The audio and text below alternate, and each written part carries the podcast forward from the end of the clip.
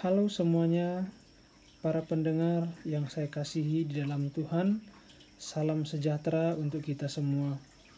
Saat ini kita sedang berada di dalam seri mengenal Allah yang saya ambil dari Mazmur 150 ayat 1 sampai 2 dan saya memberikan judul Tuhan layak dipuji. Tuhan itu kudus dan berada dalam baiknya yang kudus. Dialah yang menciptakan cakrawala dengan kekuatannya. Tuhan itu hebat dan agung. Dialah yang berkarya dalam ciptaan yang tiada tandingnya.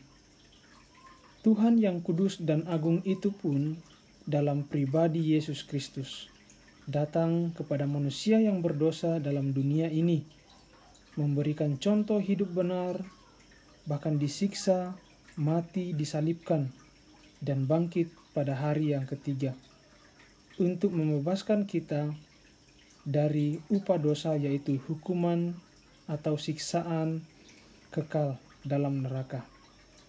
Jadi, apa yang kita takutkan? Tuhan yang kudus, yang hebat dan perkasa, bahkan sudah mati untuk kita yang berdosa ini, juga akan selalu hadir menemani dan menyertai kita menghadapi masalah, pencobaan, kekhawatiran, bahkan penindasan sekalipun, agar kita semakin bertumbuh dan memuliakan Tuhan. Jadi, sudah seharusnya dan selayaknya kita memuji Tuhan tanpa alasan apa pun. Mari serahkan dan percayakan hidupmu kepada Tuhan di dalam Yesus Kristus, dan pujilah, agungkanlah Tuhan dalam hidupmu. Amin. Tuhan Yesus memberkati.